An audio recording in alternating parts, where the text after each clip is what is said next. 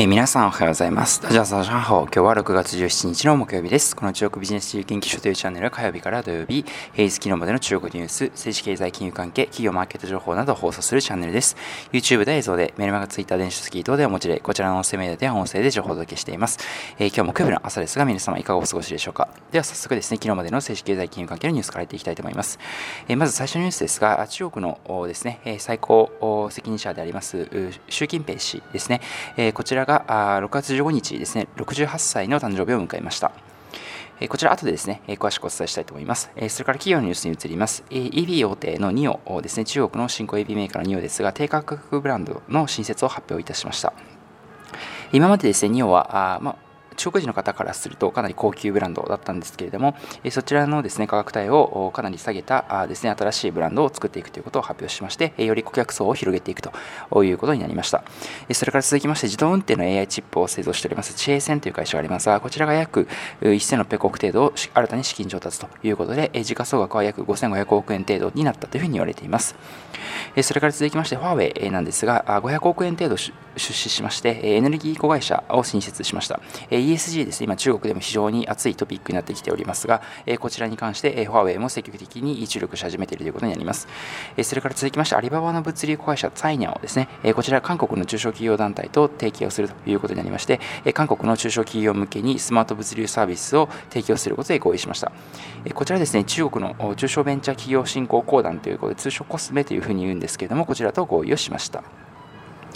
それからですね、日本の企業のニュースですが、日本電産ですね、こちらがですね、中国で EV、中国含めて世界的に EV の需要が高まっている中で、中国にあります拠点、工場の人員を増やしていくということで、約4割から5割増やしていく予定ということがあります。日本電産はですね、今中国の中の大連という都市、港町ですね、それから蘇州という都市ですが、こちら上海から電車で1時間ぐらいの場所ですけれども、こちらのですね、2つの拠点の人員を増やしていく予定ということが分かっています。では最後、マーケットニュース見ていきますしょう。え、香港市場ですね、反戦指数は昨日、下がりまして、えー、前市0.7%安の28,436.84ポイントで終えています。FMC のですね結果、アメリカの米連邦公開市場委員会の FMC の結果を待ったような、売りが強かったような流れだったかなというふうに個人的には思っています。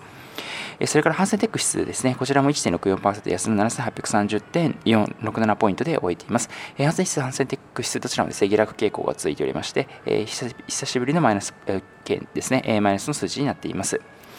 えでは最後ですね、騰落率見ていきましょう。まず、反戦指数の方ですが、1位が HSBC、金融機関ですね、え証券番号5番、1.58%上昇、2位がペトロチャイナ、857番、石油石炭です、え1.41%上昇、3位が中国交渉銀行、中国のメガバンクですね、ICBC です、1398番、1.41%上昇です。え下位3位移りましょう。え医薬集団、1093番、え医薬バイオの会社ですが、マイナス5.48%下落、下位2位が審議コーナー、968番、え現在ガラスセメントの会社です、マイナス6.72%下落、一番悪かったのは BYD、自動車ですね、1211番、マイナス8.2%下落になっています。で、ハセテック指数の方を見ていきましょう。1が週安保険、オンライン保険ですね。ジョン・アンバオ支援ですが、6060番、1.27%上昇。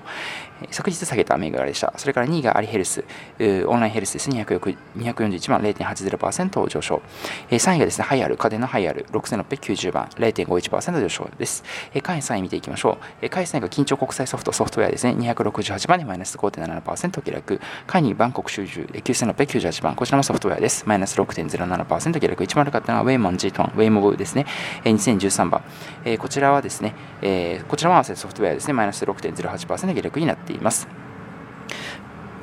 セクター別ですね、ハイテク系が昨日は結構下げてしまったというようなマーケット市場だったかなというふうに思いました。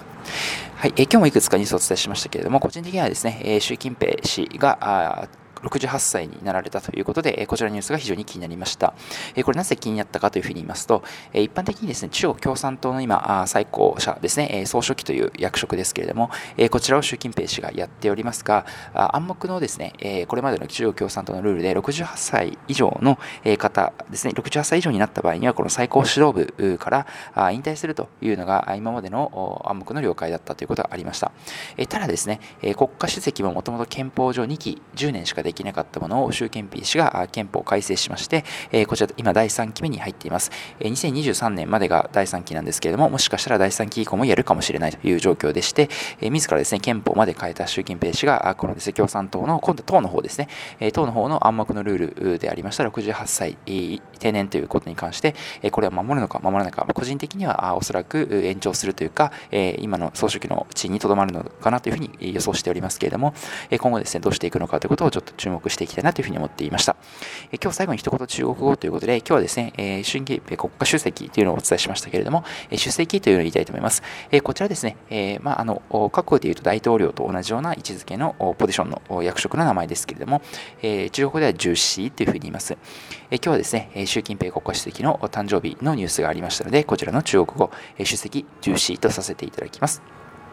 本日はですね、こちらで以上となりますけれども、こちらのチャンネルでは、音声以外にも YouTube、Twitter、メルマガ、電子書籍等で情報を配信しております。概要欄の方にリンクを貼っておりますので、ご興味ある方はぜひ一度ご覧いただきましたら幸いです。それでは、え本日も最後までご視聴いただきましてありがとうございました。皆さん良い一日をまたお会いしましょう。Good luck 12名、How you?、シャツジェン。